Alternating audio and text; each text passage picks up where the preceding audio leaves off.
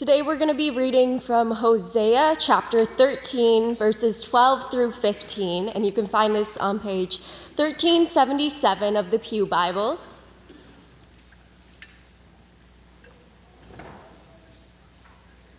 The guilt of Ephraim is stored up, his sins are kept on record.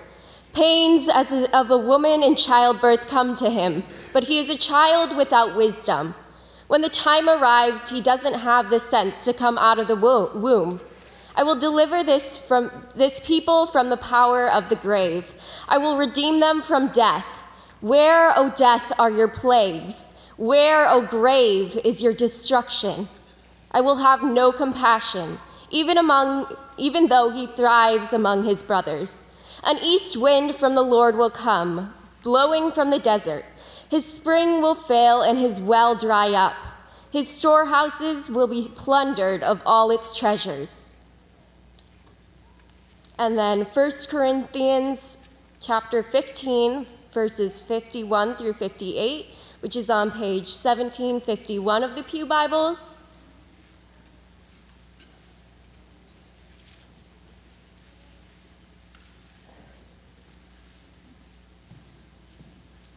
Listen, I tell you a mystery.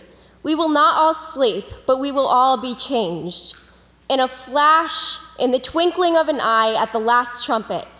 For the trumpet will sound, the dead will be raised imperishable, and we will be changed. For, for the perishable must clothe itself with the imperishable, and the mortal will with immortality. When the perishable has been clothed with the imperishable, and the mortal with immortality, then the saying that is written will come true Death has been swallowed up in victory. Where, O oh death, is your victory? Where, O oh death, is your sting? The sting of death is sin, and the power of sin is the law. But thanks be to God. He gives us the victory through our Lord Jesus Christ. Therefore, my dear brothers and sisters, stand firm. Let nothing move you. Always give yourselves fully to the work of the Lord, because you know that your labor in the Lord is not in vain. Thanks, Ruby.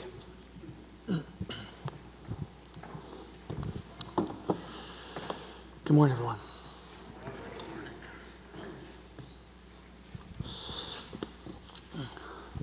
Hopefully, you've come to celebrate the resurrection of the Christ and not to hear me attempt to preach only a 15 minute sermon.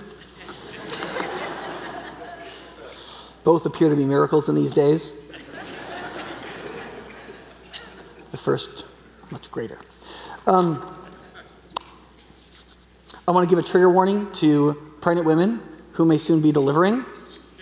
Um, I may say some things that may bother you. At the back of every Pew Bible is taped a single Valium pill that you're welcome to take if you'd like. Um, so that's not true if you're looking. Um, the passage we read in 1 Corinthians ends with this Therefore, my dear brothers and sisters, stand firm.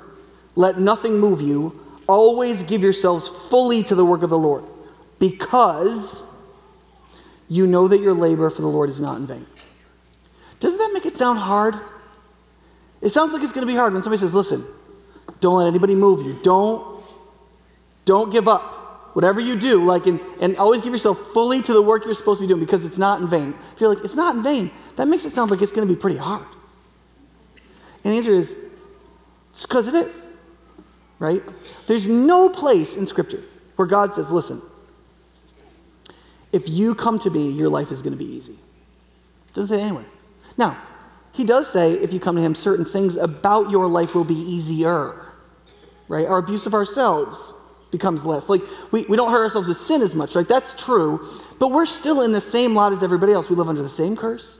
It says in Jeremiah 29 that we're dispersed like exiles among the cities of people who don't acknowledge the Lord. And so, whatever fate they make for themselves, they're making for us, and we're going to share with them. Does that make sense? Whatever fate Madison makes for itself, we're going to share with Madison. Doesn't matter that we're Christians, it's going to happen to us too. Does that make sense? Um, we're not told that we won't get diseases like everybody else. Like, there's nothing fundamental other than the escape from sin, that we could live by wisdom.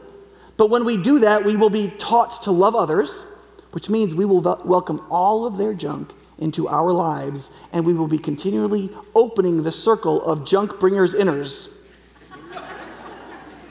because of love. There's no sense and no way in which coming to Christ makes our suffering less.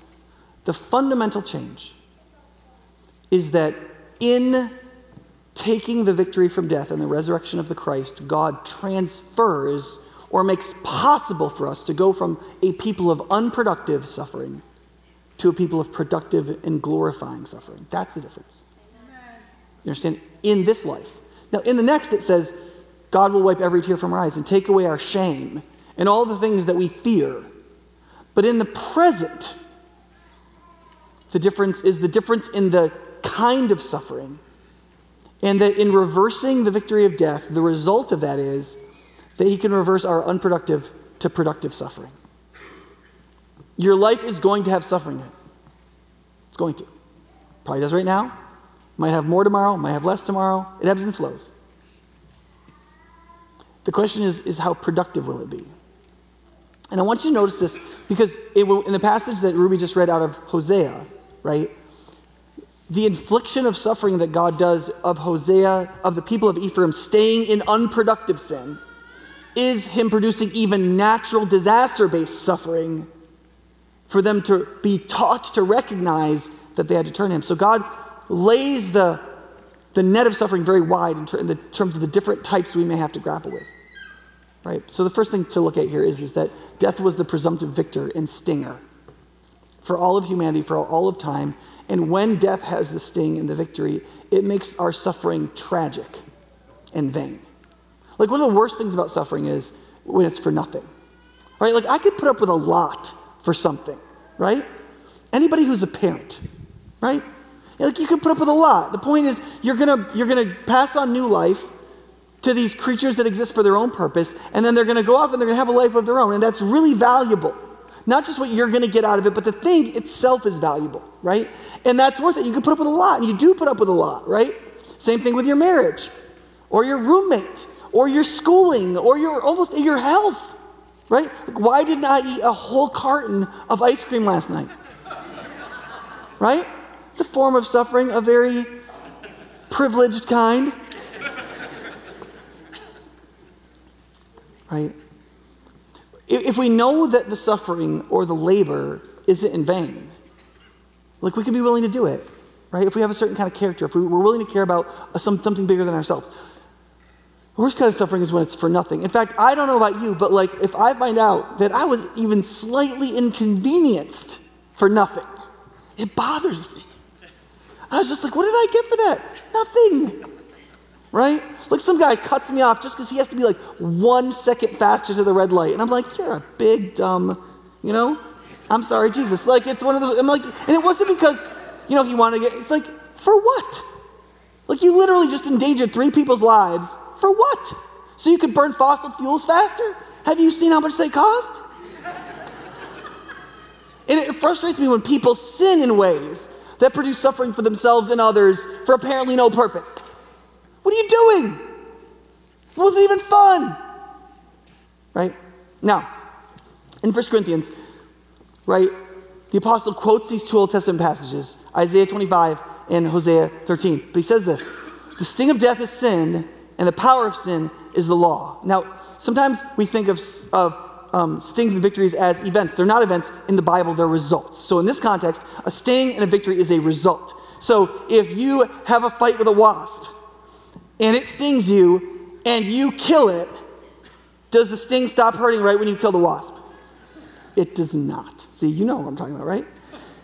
Wouldn't that be cool? As if like you got stung by a wasp, but if you killed the wasp, you automatically the sting didn't hurt anymore? Yeah, it's not that way, right? It's also not that way in life, is it? You do something stupid, you repent, you say, I'm not going to do that anymore. But like, there's some stuff that's already in motion. There's already a sting. You know what I'm saying? And you can't get rid of it. It's there, right? And a victory is similar, right? If you have a battle, there's the fight, and after the battle's over, somebody won. They have the victory. They forever have the victory. Even if you come fight them the next day, that's another battle. Somebody else gets the victory, right? Every soccer game I ever played in high school, I either won or I lost. I am still the victor in every game I won, and I'm still the loser in every game I lost, and will be forever. Does that make sense? In the Bible, sting and victory in these contexts are a context of a result, right? So the idea here then is, is that death produces a result that is a sting or a result that is a victory. And it's important to recognize that God says in Scripture everywhere that He believes this is the biggest problem in the world. The reason why the problem of suffering is the biggest block to people's faith is not because it is the most difficult objection to Christian faith. It is, it's because it's the most likely alternative to what the biggest problem is. And when people allow themselves to believe that suffering is the biggest problem, then they can't believe that there is a bigger problem that makes suffering possible. And so they don't believe in God. It's not actually a philosophical win, it's a category confusion. God believes there's a fundamentally larger problem than suffering that substantiates and causes him to even use suffering to gain a larger, more substantial victory than getting rid of suffering. Most of us believe that if God waved his proverbial spiritual hand and got rid of all suffering in the world, that would make the world a fundamentally better place. What God argues throughout all the scriptures is that that is false. The result of wiping out all the suffering in the world would confirm most people in the stubbornness of their unbelief because it is mostly just pain that causes us to face things, and facing God is the hardest thing to face. Turns out that it's mostly only pain that will get people to face things. For example, 20 years ago, the most likely reason somebody would visit church, especially on Easter Sunday, was because, anybody? Somebody invited them. Right? Because we were still substantially enough a Christian nation, so to speak, that if you were like, hey, why don't you come to church? Be like, maybe I'll go to church. We should go to church. Let's go to church. We'll go to church on Sunday. There'll be flowers, you know? right? Do you know what it is now?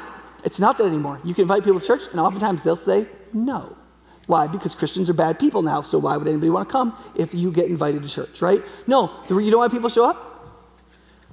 Crisis. The number one reason people walk through those doors who don't naturally come every week because they believe by conviction is because they're suffering. That's why our greeters are supposed to be there 20 minutes after the service starts to welcome people because most people who are hurting don't come on time. They come late and they leave early. Why? Because they don't want to talk to the human beings who actually, if you are one of those people, listen, these human beings are the people that God has provided to comfort you, care for you, and love you, so you have to stay and talk to them. I mean, that's part of God's provision to care for you in your crisis is us. Sorry. but, but we do love you and help us do it better. Um, but, you see, once the culture of veneer is taken away a little bit, What's the only thing even practically here in all of our wealth and all of our medicine, with all of our doctors, with all of our technology that will drive people to actually come and grapple with the Lord, right? Suffering. Your husband has to walk out on you. You have to get a cancer diagnosis. You have to lose your job. Right? You see, God believes that whatever death's sting is, whatever its victory is, is actually a bigger problem than all of the suffering on the planet. That's what he thinks. And, and here's the thing he's right. Right? Basically, the argument is this. Remember, death has a sting, but death isn't, just like the wasp isn't the sting, death isn't the sting. What scripture teaches is that sin is the sting. Now, think about that for a second. How can death, that means sin is worse than death. The terrible result left by death is the sting of sin. What is that result? Right? Well, well first he says, you got to remember the power of sin is the law, meaning this. The power that is in the sting of sin is not sin itself, but it's the fact that it puts itself up against the justice of Almighty God. Right? It walks into the courtroom, courtroom having willfully committed the crimes. What death does is just it makes sin permanent, it renders it. It takes the sinner, you and me, not just having done things that accrue guilt, but also still in the state of mind of being that kind of person, and renders us permanently directly into the presence of judgment. And so it stings us permanently and horribly because we come in with all of the guilt and we have no opportunity left to make amends. We get rendered. And that is horrific. And what it means is that if death is personified as a destroyer, there can be no greater destruction than doing that to us. And therefore, it is its sting, and then proverbially, its victory. Now, just as God said that Ephraim, that is God's people in the northern kingdom of Israel, had stored up their sins, right? It's also true that um, God has endeavored to redeem and reverse this so that death and all the suffering that goes along with it in human life is reversed not just for Jesus, but for you. And not just the suffering of Jesus, but all of your suffering as well. That's his claim. That he can, because think about this. Do you think that the Sanhedrin and the people who literally nailed Jesus to the cross were trying to produce the productive suffering of God? That after all their sneering and after all the stuff they did, they're like, you know what we're really going to do? We're going to help usher in a new cosmic era of salvation so that all can be saved and all can experience joy in God's presence forever. No.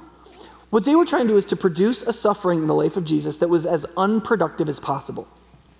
They were trying to kill him, horrifically humiliate him, destroy his life, destroy his movement, destroy everything he'd ever done. They tried to think of everything Jesus had done productively and try to figure out how can we completely reverse every productive thing Jesus has ever done. And they're like, this is how we do it.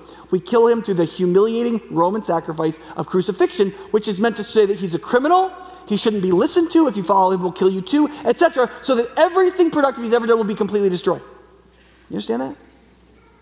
What that means is this when God raises his Christ from the dead and builds a people of God for two millennia, what he's saying is listen, it doesn't matter how unproductive people mean the suffering they bring into your life. It doesn't even matter how unproductive you meant the suffering you brought into your own life. God uses suffering productively, first in the death and resurrection of his Christ, contrived in the most beautiful way that not even, not even the angels and the demons could have figured out before it happened. And secondly, in us. God is contriving to make your suffering and mine productive rather than unproductive. Think about this for a second. He says about them, he says, Ephraim's guilt is stored up, his sins are kept on record. So there's this problem of accrued guilt, but there's also a problem of stubbornness and willfulness. Their hearts are not given to righteousness. Their, their hearts are given to do whatever they want, right? Because it says, pains as of a woman in childbirth come to him, but he's like a child without wisdom. When he arrives, when the time arrives, he does not come to the opening of the womb. What does that mean, right? The wisdom of a child, right? The idea is, is that the, in order for a birth to happen, for it to be joyful instead of tragic, right, is that the, the woman's body and the child have to work together in a certain, almost mysterious kind of way, where her body is preparing to move the child out, and the child has to get in a very specific position to get sent out. And if everything can go right, but if that child doesn't get its head in the right location, we got problems, okay? This happened in my life, right? I've been present for five births. I do have four children, that's right. No, I, I mean, technically, I've been present for six because I was at mine, you know, but I've, I've seen and remember five births, and um, most of them progressed just fine. The last one I was at did not progress just fine because the, the baby, instead of putting her head where it was supposed to be, she put it like against my wife's pelvis bone, right? And she stayed there for several hours, you know? She is a willful creature. And so what happened was is that my wife unproductively suffered for like 4 or 5 more hours. And so did my child. Like she wasn't doing it on purpose. She just didn't understand how to make this thing turn into productive suffering rather than unproductive suffering. And so there it was, just unproductive until, until she was like, oh, I get it, and put her head in the right spot, and whoop, here we go. You understand? And you see what that's a metaphor of? It's a metaphor of you and I. Our lives are the woman, and our wills are the child. Do you understand? And so what happens, God is saying, is that our wills, and this is not just for non Christians or backslidden Christians, this is for all people. Because when you come to Jesus, your will doesn't completely surrender to the Lord and follow Him in everything. Do you understand? And so there's this dynamic constantly working in us where, like, we are going through this suffering. We can feel it. We know we're suffering. And we're like, why is this happening? Why can't I stop this? Why can't I move in the right direction? Why can't we have a new birth here of something better? And the answer is because your will will not bring the head to the opening. And because of it, instead of suffering productively into new birth and new life, which is still a necessary suffering, you're suffering unproductively. And the difference Jesus makes is not just that he redeems the record of sin, but he transfers the use of suffering to productive suffering through faith and repentance. He makes it possible that through faith and repentance, by the regeneration of the Spirit and the work of God and his revelation of wisdom, that like you can come to the opening and be born into new life. Why do you think in the New Testament Jesus says, unless you're born again? You can't see the kingdom of God. Or Peter says it is by the new birth. Why do they use that metaphor of being born again or being birthed anew? Because the Lord used it 700 years before to save Israel, to call them to repentance and salvation. And in doing so, He does that for everybody, right? In every way, all the time. He's not just using the redemptive suffering of His Christ. He, in binding the cross and the empty tomb together, He's doing it in you and in I. We are walking in the way of the cross, in the life of the resurrection and being transformed to, into ever increasing glories, scripture says, by learning to walk with Christ so that he keeps using our suffering redemptively. There is no unredemptive suffering in Christ because even suffering that seems completely unredemptive still in itself glorifies God. So, for example, if I was taken hostage in some nasty communist place and I was beat every day with a machine. So not there wasn't even a person to beat me to see me not give up my faith to glorify God. There was a machine that couldn't be ministered to by my faithfulness that beat me in a room where I was alone. Scripture teaches that there is a testimony to the angels and demons. There is a communication of his worth to the soul of God himself of worship in my suffering in that I simply bear it in faith. That every suffering just as before, my sins were counted up irredemptively so that death would be a sting. Jesus has reversed this so that every suffering that I face in faith is counted up similarly, redemptively, for my glory in God's glorification. But what has to happen is every day and every way in all of our sufferings, you and I have got to get our heads to the opening. That's what it all comes down to. That's why salvation and damnation in Christianity are all of faith. It's not some fake thing where you like you say you believe in God, you can do whatever you want. Christianity has never believed that. Jesus never believed it. Paul said that that was anathema, that if you believe that, you would definitely go to hell. No, it's all about belief. Will you bring the head to the opening and so turn the unproductive suffering of you and your neighbor and this world into the productive suffering that God can bring about in it if you believe. Will you believe that the sting of death is the greatest problem of the world and that God, in his sovereignty, can make suffering be contrived to be a handmaiden to its end and good? And it is that transition, that transaction, that death and resurrection that baptism points to, that communion faces, and that all our worship is based on. Let's pray. God, we pray that you would, you would help us to believe. That we would not just think, um, if we believe in this life, we will be added in the next, and that we just have to get through it, but that we recognize that we can stand firm because everything that we do in giving ourselves to the labor that is in your name is not in vain, not any of it. Remember you saying, Not a single cup of cold water you give in my name will be forgotten. So, Father, help us to believe that you do stand sovereignly over every act, even the seeming random effects of natural disasters, and that you contrive your own purposes and they will not make sense to us in our reckoning and by our perspective. But help us to embrace the joy of knowing that you demonstrated your attitude in the death and resurrection of the Son of God. You showed your willingness to participate in the equation of our lives to suffer worse and to show that you do not take lightly the suffering of human beings, nor do you take lightly making it meaningful. And give us the conviction today that this is not in vain. We pray in Christ's name.